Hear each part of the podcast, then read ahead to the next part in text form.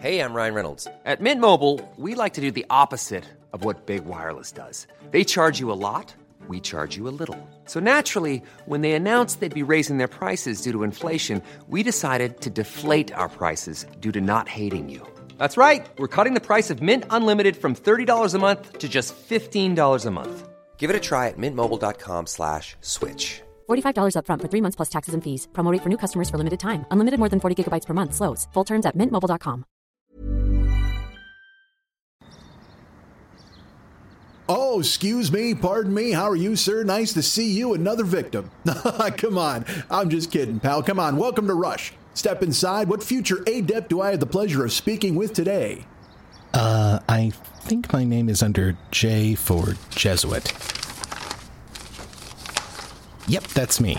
But I don't want to give the wrong impression. While I'm very interested in learning more about secret societies, I'm not positive I want to join one exactly. Ah, bro, no problem there. We know that choosing a secret society, or whether the secret society life is even the right fit, is one of the most important decisions of a young man's life. So, no pressure from me. Certainly no pressure from anybody in the room. Don't count on there being any pressure. If you came here looking for pressure, you came to the wrong place. We're all about finding a deep, genuine connection between a new recruit, that, sir, is you, and the mysterious, powerful, I, I guess you'd say potentially sinister group that suits him best. So, let's just get a name tag on you. There you go, buddy. And now, what do you say we go meet everybody? Sure. Sounds good. Ah, look at it. Do you smell possibility in the air? Well, man, why are you just standing there? There's no time like the present to start mingling. Get in there and make some friends. Good luck.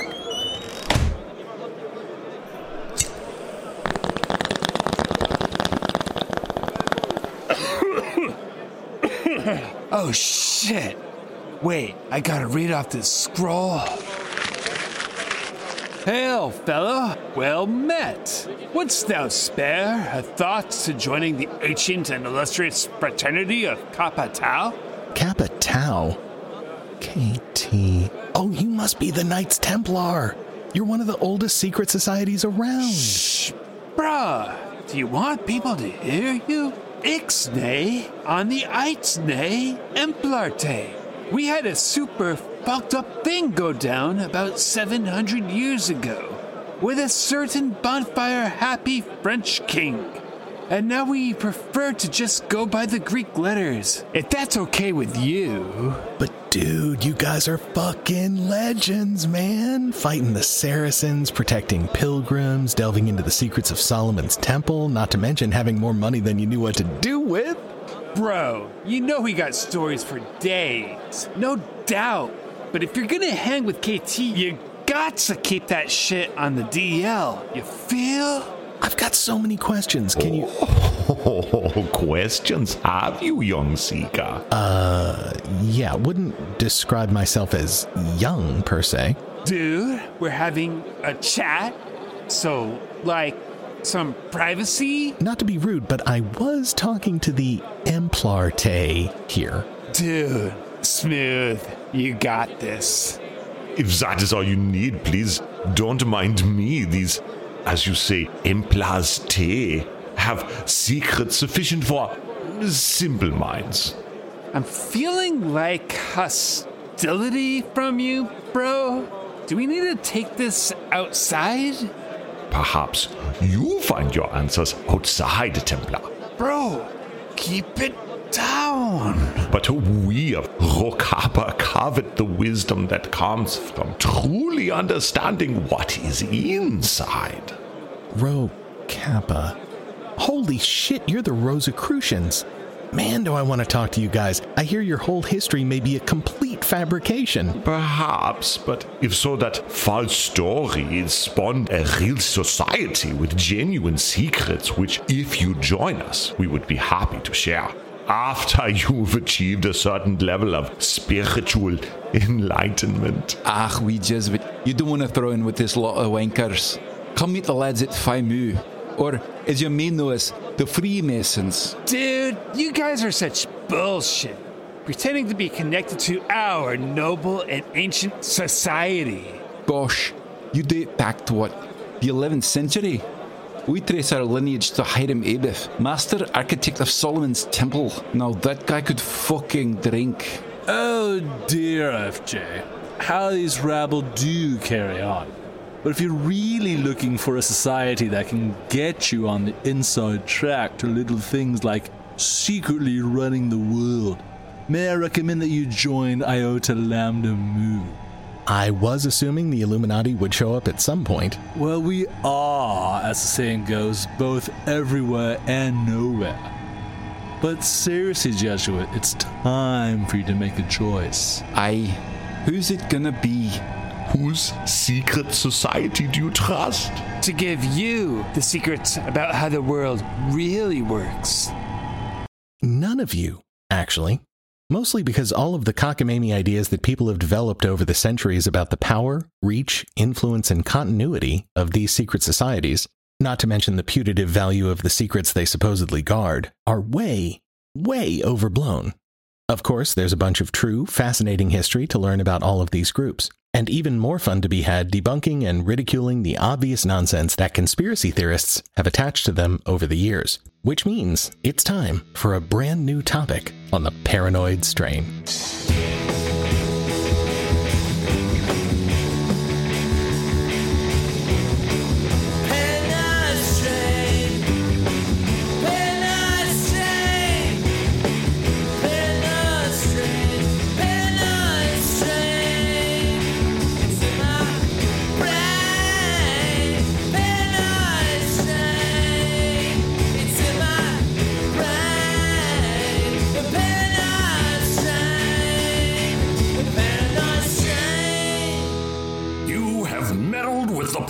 Forces of nature, Mr. Jesuit, and I won't have it. Is that clear? You are a fool who thinks in terms of reality and conspiracies. There is no reality. There are no conspiracies. There is only one holistic system of secret societies, one vast, interwoven, interacting, multivariate, multinational dominion of orders shrouded in mystery. Am I getting through to you, Mr. Jesuit?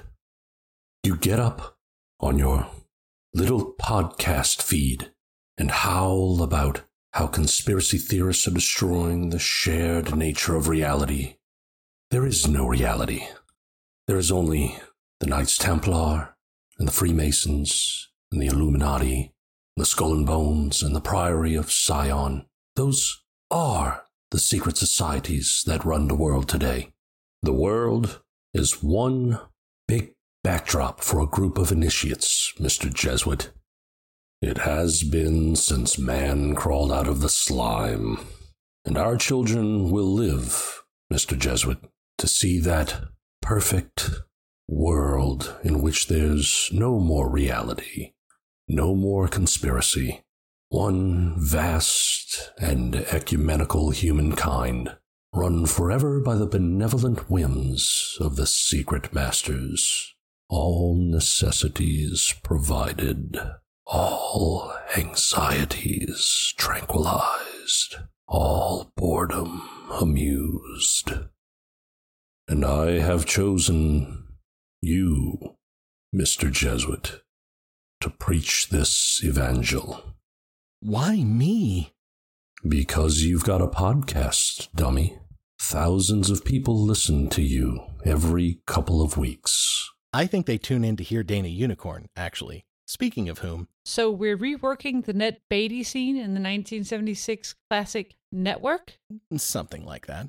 and that would make you the ranting Howard Beale character? I've had all of your condescending attitude toward my little intro sketches I can stand, Dana. But I'm not going to take this anymore! Hadn't you better get on with the actual show? The lady is wise. Welcome, one and all, to our brand new topic, which, as you probably guessed by now, is secret societies. They already saw the title of the episode, doofus. Dana, I paint an evocative picture with my mini dramas. Yes, Strainiacs, we are embarking upon an epic journey to explore the history and impact of some of the most legendary and influential secret societies ever organized, as well as the totally insane ideas that various nutballs have attached to these groups over the centuries. We'll be doing this in two big segments the first dealing with pre 1900 groups, and the second handling the most recent 130 years of clandestine insanity. He's not sure how many episodes this is going to cover, but it's safe to say it'll be a main focus throughout 2021 and potentially into 2022. Turns out there's a lot of weird stuff to go over here. As you would expect, we'll eventually be collecting our short episodes into giant multi hour epics for the completists out there. Before we dive in, let's welcome in the new listeners. Hi there, new folks. Welcome to The Paranoid Strain. This here podcast comes out in reasonable, bite sized chunks every couple of weeks, and over the course of a whole bunch of those chunks, we aim to tell you the complete story of one topic or another about which people have developed a bunch of strange, poorly supported notions. We do this so that you can better understand why your roofer, your disturbingly ripped pool boy, and especially the Schmidt family at the end of the block, whom your wife says you're unhealthily obsessed with, and maybe that's true, but there are at least a few obvious indicators something strange is going on over there, no, it's not that unusual for a father and son to live together well into the son's middle age, nor is it so odd that John Sr. passed on his full moniker to his boy, including that incredibly strange second middle name. But simultaneously, the weirdest fucking thing you've ever seen in your life, and the thing that no one ever seems to acknowledge, is that every goddamn time the two of them head out, everybody in the neighborhood drops what they're doing, leans out the windows and doors, and shouts at the top of their lungs the obvious, seemingly banal fact that the jingle Jingleheimer Schmidts are, in fact, headed to the Costco or whatever. The whole thing is frankly unnerving. Jesus, that's a long way to go for a joke. Anyway, we're here to tell you why all of those folks believe such weird conspiracy theories. I am your host, Fearful Jesuit, a man who knows why fools fall in love but isn't telling. Isn't the answer alcohol? Fuck. There goes that secret. But we've got plenty more purported mystery to cover here, and we're eager to start diving into the history of all of these fascinating groups, from the Knights Templar to the Illuminati. But before we do, there are two things to keep in mind. First, while the history of these societies is indeed fascinating, the real life secrets they hold are often a bit of a letdown. Arthur Goldwag put it best in his Cults, Conspiracies, and Secret Societies. Here in the real world, it's easy to lose sight of the fact that the closest kept secret of many secret societies is the fact that they haven't got all that many secrets worth keeping. Fortunately for us, though, while the actual secrets are no great shakes, the secrets that conspiracists have imagined these societies guard are absolutely fascinating.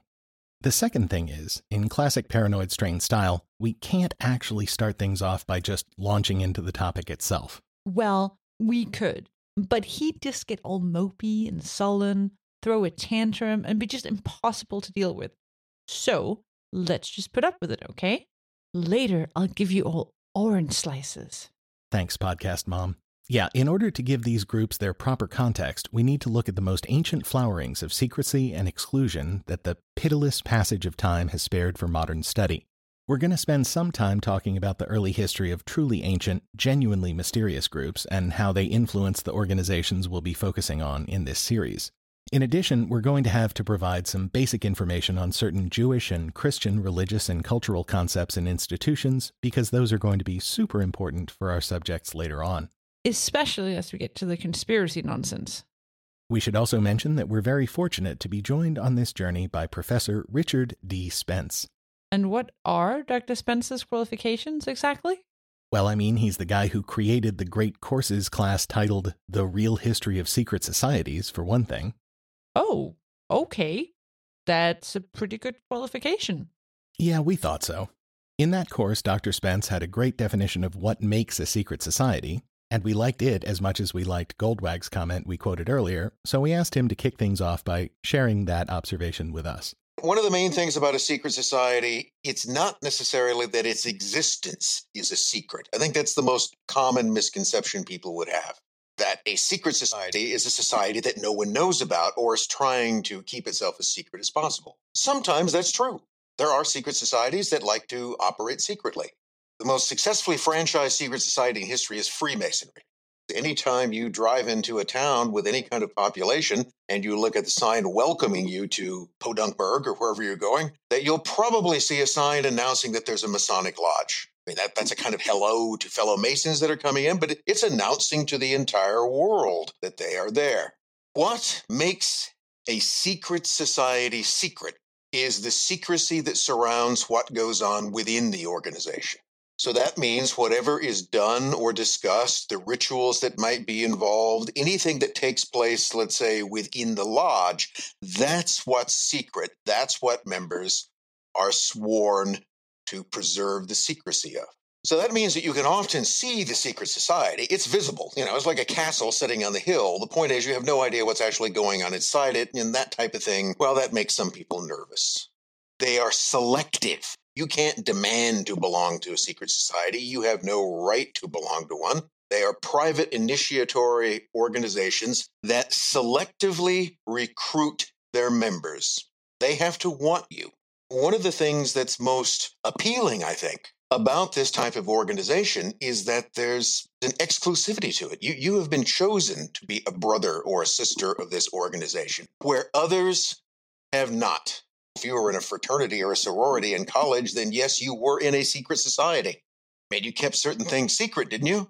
And one of the things that you might take pride in is that you were selected to be a member of that organization where other people were not once you're in, members go through some type of initiation. Initiations can be very broad and general, or they can be extremely elaborate, uh, even potentially dangerous. The point is, is that there's an initiation. The person has to feel that they have passed a test to be admitted to the rest of this group. Then, once you are initiated, you are told that you must keep things that pertain to the society within the society. You don't talk to people who are outside of it. You maintain secrecy. And you can do everything from, you know, swear a kind of general oath to keep things secret, or you can, you know, crush your heart, hope to die, literally or figuratively. You know, it, it depends about how much you want to make out of it.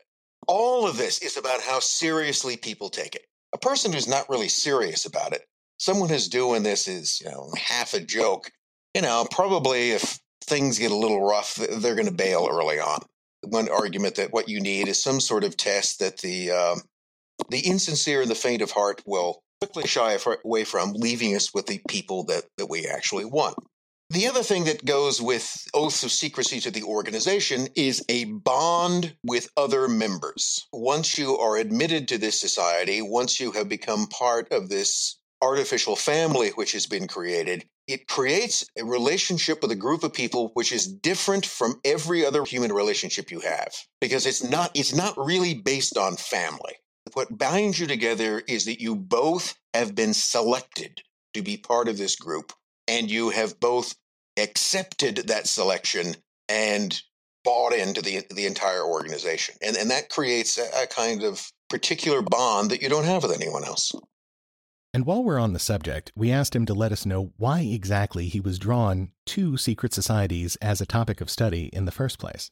So, how did I ever develop an unhealthy interest in secret societies? What academic in their right mind would ever do that? The trigger for most of this had to do with my particular interest in history, and that is modern Russian history.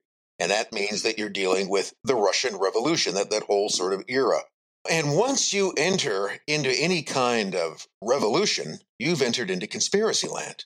You cannot have a revolution without at least one conspiracy and probably a lot more of them. You must plot and scheme and conspire. And the people who do that best, like Lenin, come out on top. Early on in my career, I wrote a biography of someone that people have never heard of, a Russian revolutionary figure by the name of Boris Savinkov, an anti czarist revolutionary. There was an incident during the revolution of 1917, after the fall of the Tsar, before the Bolsheviks. This is when members of the Romanov family, of the imperial family, have become, you know, well, kind of unpopular with the new regime, and they don't know whether they're going to be arrested or what's going to become of them. One of the male relatives of the Tsar Grand Duke Alexander Mikhailovich was basically trapped in a town. He was unable to get out. And Savinkov, being a political commissar of the new government, had the ability to free him, let him go. Now, Savinkov at this point still views himself as a kind of socialist revolutionary. Now you have this symbol of the old regime, a, a Grand Duke, which is basically coming to him to beg him to help him. But what the Grand Duke does is that he makes his appeal on the basis that we are fellow Freemasons. And therefore, despite our differences, as a brother Freemason, not as the Grand Duke Alexander Mikhailovich, I ask you to help me. And as he later put it, said that I knew what my obligation was, and therefore I allowed his release. So here were two men who were seemingly completely apart on everything else, but who nevertheless were bound by that affiliation. And in this critical moment, one Freemason helped another. Whatever his duty to the revolution or anything else was, that's what it was he was going to do. Now, at the time I came across that, that was the first thing I can remember saying, well, what, what is this all about? Okay, why would he do that? And then how did that influence his relationships with other people? That was my first real indication of what was going on out there. And the thing about secret societies is that once you know what to look for, you just find them everywhere.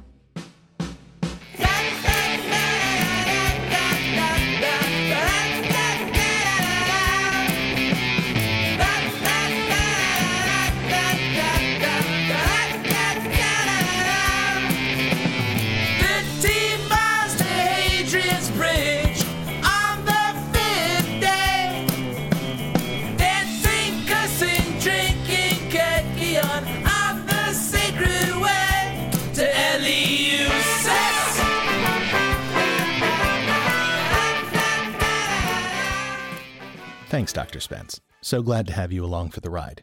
Now, to the topic at hand. But where exactly do we begin? With the Templars, the oldest of the societies we'll be dealing with in depth? Or should we go earlier, to Christian and Jewish priestly orders? Or perhaps something even further back in the mists of time? How to decide, how to decide. Wait, I've got it. Dana, where did we put the wheel of arbitrary episode starting points? I don't remember. After you had me haul that god awful heavy thing out for the assassinations non JFK episode and then just left it in the middle of the room for someone else, i.e., a woman, to clean up, I think I pushed it into a corner. But Dana, when you move my things, I can't find them.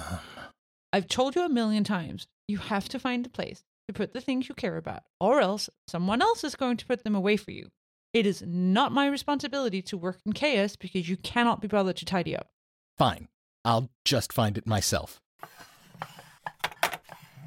Find a place to put the things you care about if someone else is going to put them away for you. Find it myself. I'll show her. Aha! Here it is. It's under my shroud of Turin. Jesus, Dana, that's not a dust cloth. Wow, uh, this wheel thing looks heavy. And I just hurt my back the other day. Dana, I'm sorry I was mean before. Can you move the wheel into the middle of the room again? I don't know. Are you going to put it away this time? Yeah. Jeez. That's it. A little further. No, no, that's not centered. We want it to look nice. There we go. Now, Dana, spin the wheel of arbitrary episode starting points. Fine. I still don't know why we even have this thing.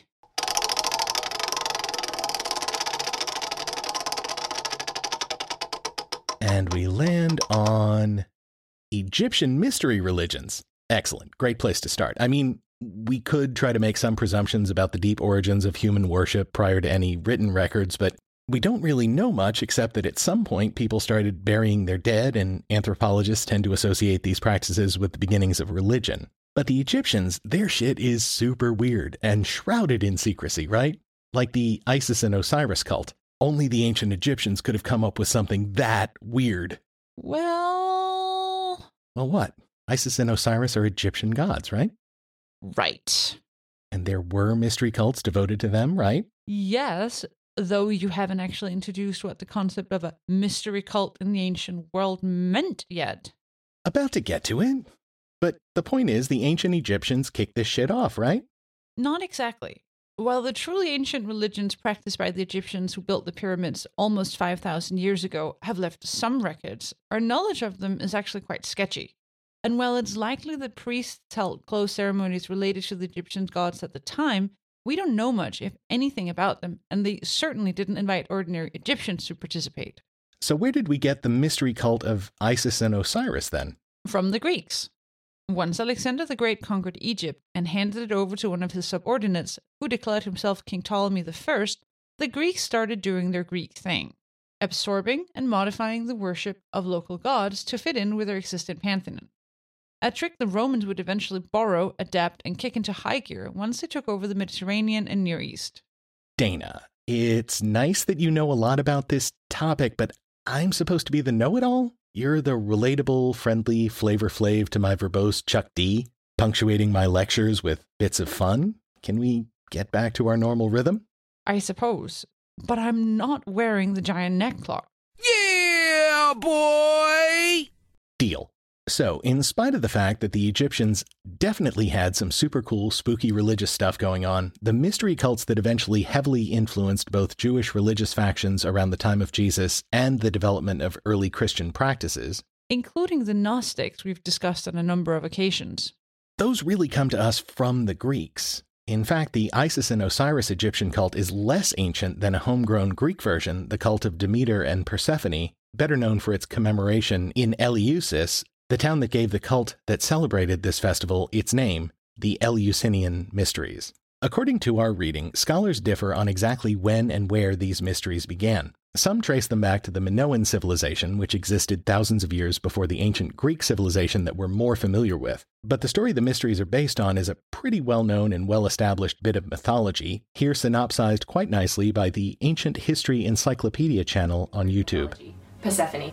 Persephone, also known as Kora or Proserpina, was the Greek goddess of vegetation and grain, daughter of the goddess of agriculture and fertility of the earth, Demeter. According to mythology, Persephone was picking flowers in a meadow when Hades, the god of the underworld, fell in love with her and flew down in his chariot and took her away to live with him. While Persephone was in the underworld, her mother Demeter searched the earth for her. She wandered aimlessly until she reached Eleusis. Demeter demanded a temple to be built in her honor at Eleusis, and thus began the sanctuary at Eleusis. Demeter withdrew from the world and lived in the temple after its completion, and created a drought to force the other gods to help release Persephone from Hades' grasp. Now, a compromise was struck where, depending on the version of the myth that you're hearing, Persephone either has to live one half of the year in the underworld and half of the year with her mother, or she lives with Hades for just one third of the year. The story of Persephone and Demeter may have been used as a symbolic explanation of the changing of the seasons. This cyclical narrative became essential in one of the rituals of the Eleusinian mysteries, and the symbols of the cult became the ear of corn and a torch, which signifies Demeter's search for Persephone. All initiates were bound by oath to never disclose the details of the mysteries, and the Eleusinian rituals have stayed a mystery to this day. We asked Dr. Spence to expand on why histories of secret societies tend to start with the Greeks, as well as what the Eleusinian and other Greco Roman mysteries are, and why they're so important to understanding the history of secret societies and the roles they perform to this day. The reason all of this starts with the Greeks is that the Greeks are pretty much the oldest civilization about which we can really say a lot. If you go back to the oldest civilization, if you go back to the Sumerians, uh, we don't even know where their language came from. I think in most people's minds, the Egyptians may be cooler than the Greeks in some way, but they're also kind of hazier the Greeks simply got their names a- a- attached to a lot of stuff. So that's one of the, the first places we see it. So I don't think the Greeks invented secret societies. I'll give you one of my little theories for whatever it's worth. If you look at many of these cave paintings, they're deep inside the cave. People weren't actually living in the cave, which means they, they didn't have any particular reason to be there other than to go way down inside and paint these pictures and like blow paint over their hands or something. So my little theory is that what they were doing is that that was the earliest secret society. There would be no way you could ever prove that. Everything in history are, are a, a smattering of facts around which competing narratives are built. When you come right down to it, we don't have a lot of historical facts. I mean, facts are things like this definitely happened then, these people were involved. Napoleon fought the Battle of Waterloo and he lost. And therein hangs the whole historical tale. All the rest of the narrative is about why that happened. And you can explain Napoleon's failure at Waterloo any number of ways, all of which make, you know, depending upon your personal taste, varying degrees of sense. The thing is, is that they can't all be true, they all, in some degree or another, make sense. And, and that, I think, becomes often the test that people give, whether it's conspiracy theory or it's anything else they come across. Does it seem to make sense with what I know? I mean, does that seem kind of logical? What do we know about the ancient mystery cults, in particular the, the Greco Roman cults, the Eleusinian mysteries, and, and the Mithraic mysteries, to name just a, a couple of them? Uh, and what kind of influence have they had up to the present time? The 19th century American Masonic scholar, a controversial one for a number of reasons, Albert Pike, wrote a book called Morals and Dogma. In it, he makes the interesting statement that he believes that Freemasonry is the kind of debased remnant of the ancient mysteries, or that they lay at the root of it. Freemasonry isn't the Colosseum in ruins. If you, if you think of the mystery cults of recent Rome as the Colosseum in its heyday, you don't think of Freemasonry as the Colosseum fallen and collapsed. But What you think of it as is that a modern building built with the stones of an ancient Roman palace.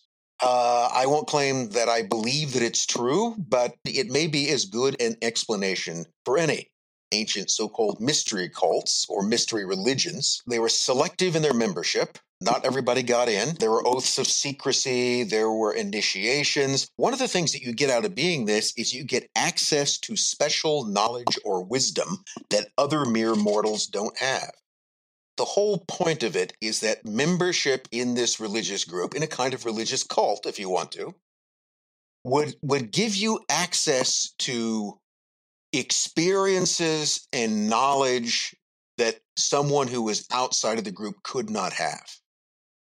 The Eleusinian mysteries seem to be at, at bottom sort of about revealing the secrets of life and death we still don't know exactly what went on in their initiations. First of all, you had to drink some stuff that probably had hallucinogenic compounds in it. You're going to go underground and you're going to be immersed in darkness, and then someone's going to start a fire, and then you're going to see hand shadows placed on a wall, and then you're going to pick mystical things out of a basket. We have to kind of guess as to what this was, but it, it was one of the main things that we mentioned. One of the few things that people could say is that once you had gone through this ritual, you no longer death, which, if you think about it, sounds a little bit like a Christian saying that my knowing that I am saved removes me the fear of death.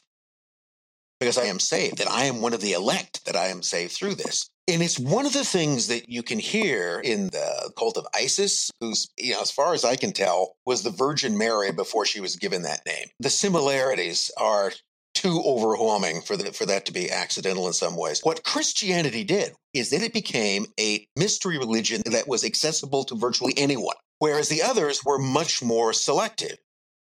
These, these various societies spread throughout the empire. They encountered with each other. And I, I think that probably there were people who were members of one for a while and then became members of another, or perhaps members of some of them simultaneously. There were probably people moving from the Christian mystery cult into the Icene mystery cult and back and forth, and these ideas began to combine. But you can only really theorize about it because you don't have anybody who sat down and said, oh, okay, this is how it happened. We started here and we ended up here, and here's every step of the way. No, we don't know. There we have the basic story. And as you've heard, the initiates swore an oath to keep the cult's secrets.